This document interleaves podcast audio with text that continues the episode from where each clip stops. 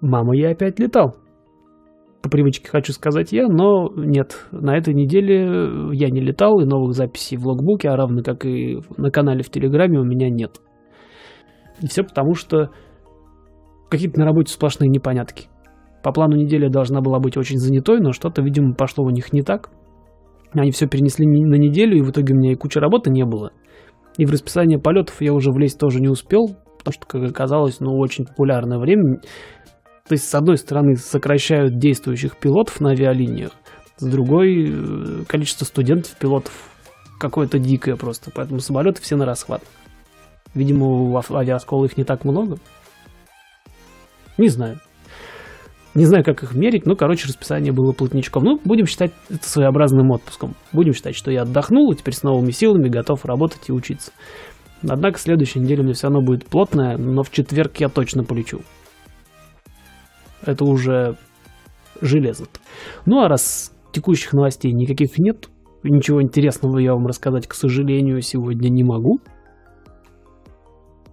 то расскажу, как и обещал, о том, как случилось, что я подался во всю эту авиационную кухню. Потому что периодически кто-то меня доспрашивает. Почему, почему ты встаешь с теплого насиженного места и идешь куда-то вот туда, и почему именно летать? Не буду говорить о том, что это моя мечта, потому что это глупо. Кто не мечтал быть пилотом или хотя бы посидеть в кабине авиалайнера, или хотя бы, я не знаю, в тренажере, чего уж там. В Москве, кстати, я видел, стоят два или три тренажера в каком-то торговом центре, по-моему, в Ривьере. Сейчас, по-моему, их больше даже стало. И там можно полетать. Ну, как полетать, в смысле, вот это вот все. Конечно, это круто. Вот эти все рукояточки какие-то, переключатели, когда у тебя там еще инструктор есть, который тебе помогает. Ну, грех не воспользоваться, наверное. Поэтому, ну, да, конечно, мечта. Не буду говорить о том, что я болею самолетами, потому что я даже, не знаю, ездил на спотинг в Томске, когда ты ездишь, приезжаешь в аэропорт, тебя там регистрируют заранее, естественно. Ты приезжаешь, тебя там еще проверяют, и ты фотографируешь э, самолеты, прямо на перроне, как они садятся, прилетают, как они стоят на стоянке, что там с ними делают. Обязательно покажу эти фоточки.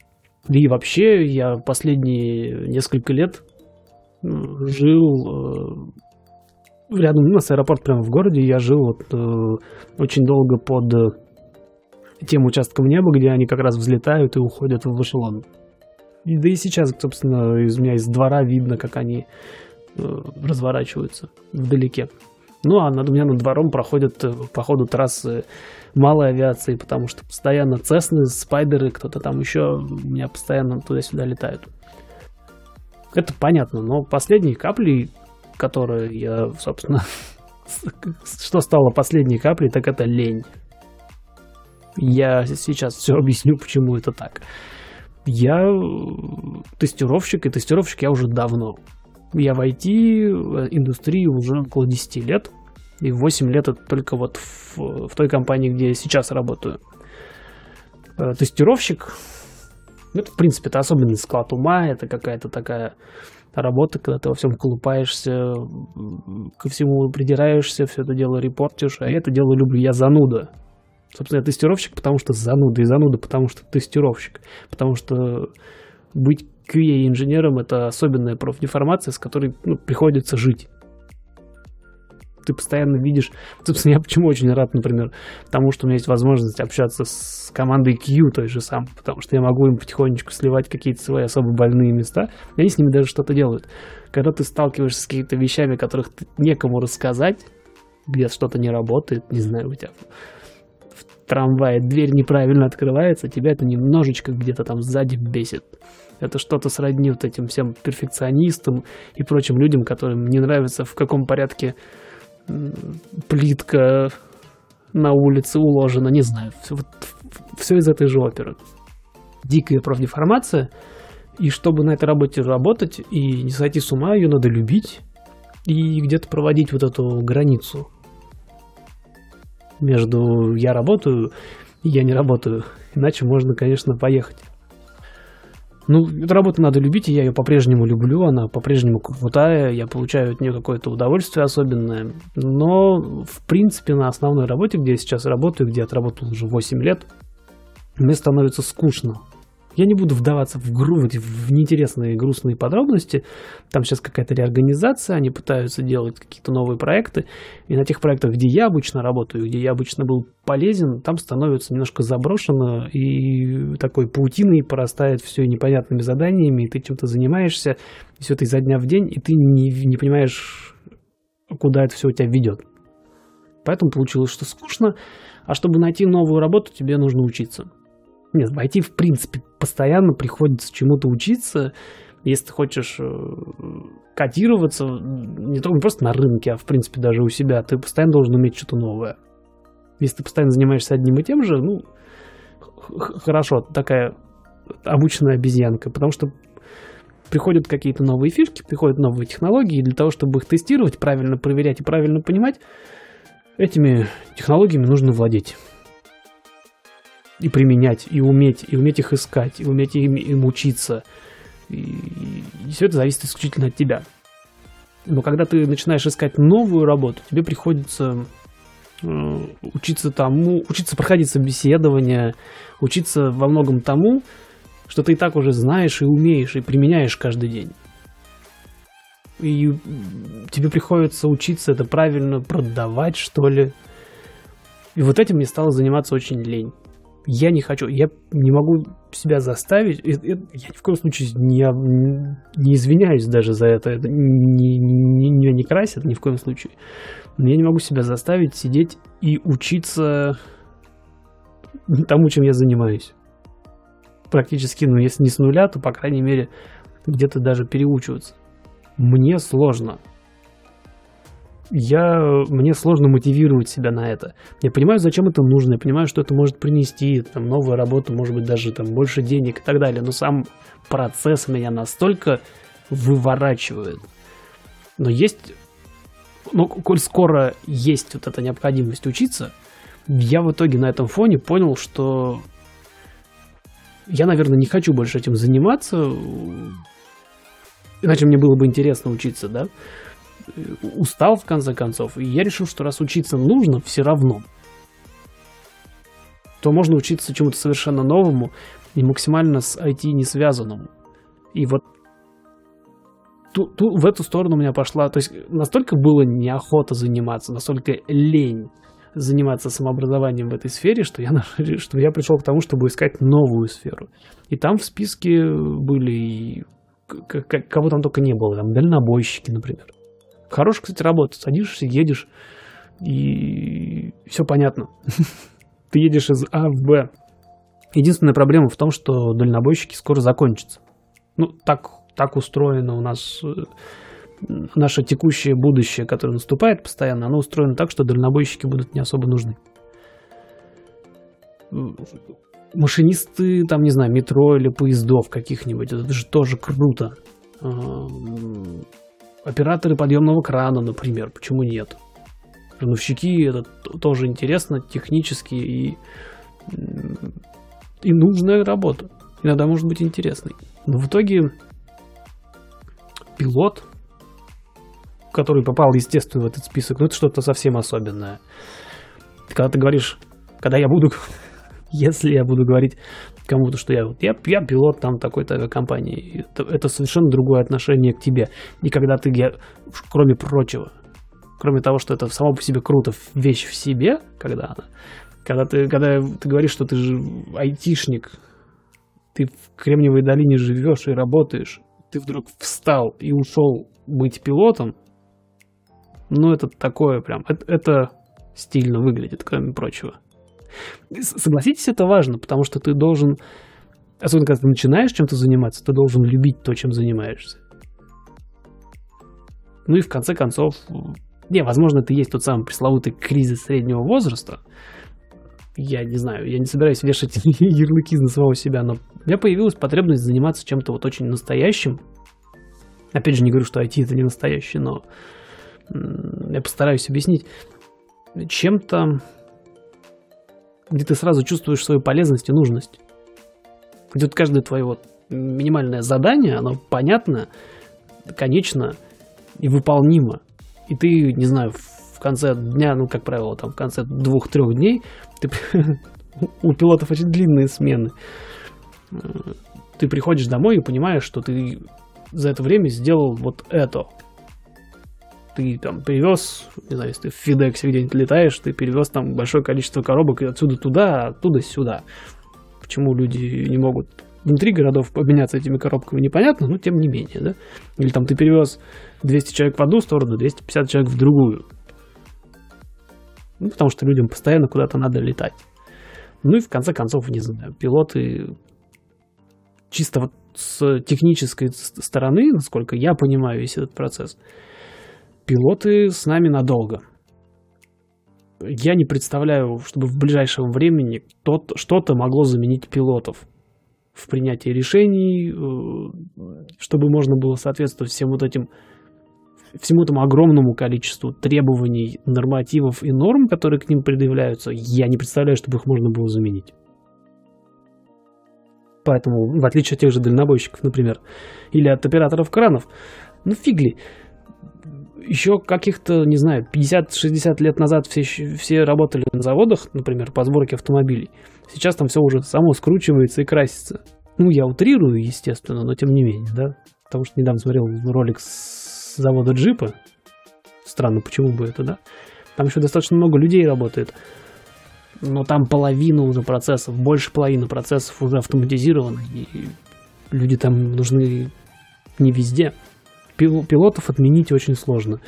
Все-таки, опять же, повторюсь, это технически сложно доверить столько людей и столько грузов э, автоматики полностью. Кто, кто считает, что Боинг садится сам, или Airbus не нужен человек, чтобы сесть, то это не совсем так как ни крути. Ну а во-вторых, э, настолько авиация, она инертна, настолько она консервативна в своих требованиях, в своих нормативах, в своих каких-то предъявляемых вот, там, федеральным агентством э, транспортным или что там в России, я не изучал пока еще, регулируют перевозки, авиаперевозки в частности. Это настолько регламентировано сегодня, что это переделать все на автоматические полеты будет гораздо сложнее, чем разрешить ботам водить машины на дорогах. Так что здесь я тоже спокоен. Ну и, конечно, немножко сейчас страшновато, потому что вся эта пандемия показала, что пилоты пассажирских, в частности, перевозок, очень уязвимы, и их сколько их пытались держать? месяца два, наверное, три, наверное, месяца их, в принципе, держали, не трогали, но в один прекрасный момент их взяли и начали сокращать, потому что, ну, их даже не самих начали сокращать, их начали сокращать вслед за сокращением парка самолетов. Потому что содержание самолета, если самолет не летает, он автоматически становится очень дорогим. Сам пилот, он э, должен тоже летать, потому что не летающий, не садившийся не приземлявшийся на самолете последние 90 дней пилот не может перевозить пассажиров, например. Это требование. У него должны быть на этом типе судна три взлета и посадки в течение последних 90 дней. Если у тебя идет длительный перерыв, ты теряешь э, вот этот вот эндорсмент, вот это разрешение на перевозку людей. И пока ты не сделаешь эти три посадки, это э, ты должен, ты не можешь э, людей перевозить. И получается, что ради тебя нужно поднять в небо э, Airbus. Дороговато получается. Тренажеры не считаются в таких случаях. Вот их начали сокращать. И, конечно, с одной стороны, страшновато, потому что вот была куча пилотов, и все они, не все, но много из них э, были сокращены. С другой стороны, понятно, что когда все это начнет, начнет заканчиваться, и люди начнут, а люди начнут путешествовать, то все э, пилоты, а то и больше, даже, пилотов всегда не хватало. Исторически пилотов всегда мало. И вот э, когда индустрия туризма, да, и, в принципе, человека-перевозок вернется, Пилоты тоже вернутся за штурвал за свои, и все будет хорошо. Их опять будет не хватать. А мне работу, если все сложится хорошо, мне работу нужно будет искать не завтра. Ну и на каком-то этапе я все равно, скорее всего, стану инструктором. А у инструкторов сегодня работы все равно куча. Мой инструктор, например, с которым я занимаюсь, он постоянно занят. То есть нет такого, чтобы он сидел и ждал. Он крайне редко мне пишет э, сообщение, что типа у меня там свободное время есть, не хочешь ли со мной полетать. Он занят всегда. У него расписание, он все время забито, и я вот в частности из-за этого на этой неделе никак не смог влезть, потому что если у него есть окно, то заняты самолеты. Если есть самолеты, он занят и не может со мной полетать, а один я пока не могу, мне нельзя. Поэтому с точки зрения будущего оно спокойно. Не заставляет переживать, по крайней мере, скажу так. Ну, это и интересно, конечно. Поэтому сейчас сижу и параллельно со скучноватой, мягко говоря, работой я вот как раз-таки занимаюсь обучением совершенно новой штуки.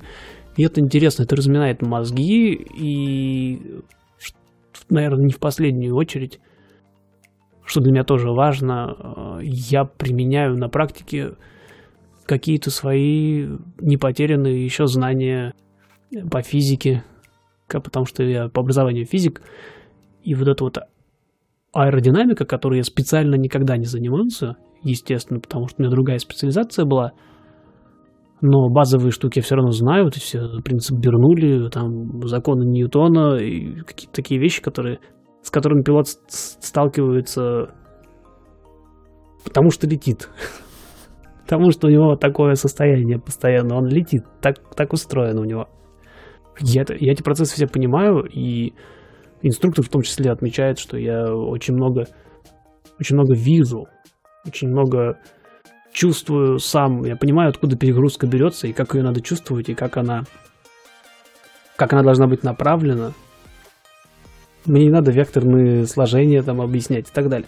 Это важно, и это то, что я по большому счету никогда не применял в жизни по назначению, не считая моих многочисленных ответов на том же Q и бывшем Question, это одно и то же сегодня это повод применить свое вот свои знания, которые я ношу зачем-то в голове всю свою сознательную жизнь. Это тоже круто. Ну и от себя могу сказать, что очень, очень хочется в конце такого типа длинного месседжа сказать, ну и не бойтесь менять там, не бойтесь идти поперек, бойтесь. Это очень страшно, кроме прочего не, не модно, не популярно об этом говорить, но я сейчас, когда сижу, и я когда читаю очередную там теоретическую какую-то главу, очередной раздел, или я когда возвращаюсь уже с, с аэродрома, я начинаю понимать, куда я лезу. И от этого не то, что страшно, но где-то ёкает внутри. Недавно спрашивали, ёкает ли, когда э, впервые управляешь самолетом. Нет ёкать начинает, когда ты понимаешь, что ты собираешься управлять им еще некоторое время. И ты собираешься управлять им в будущем еще потом. И типа это будет твоей работой. Вот от этого ёкает. Но это все будет потом, а пока от винта.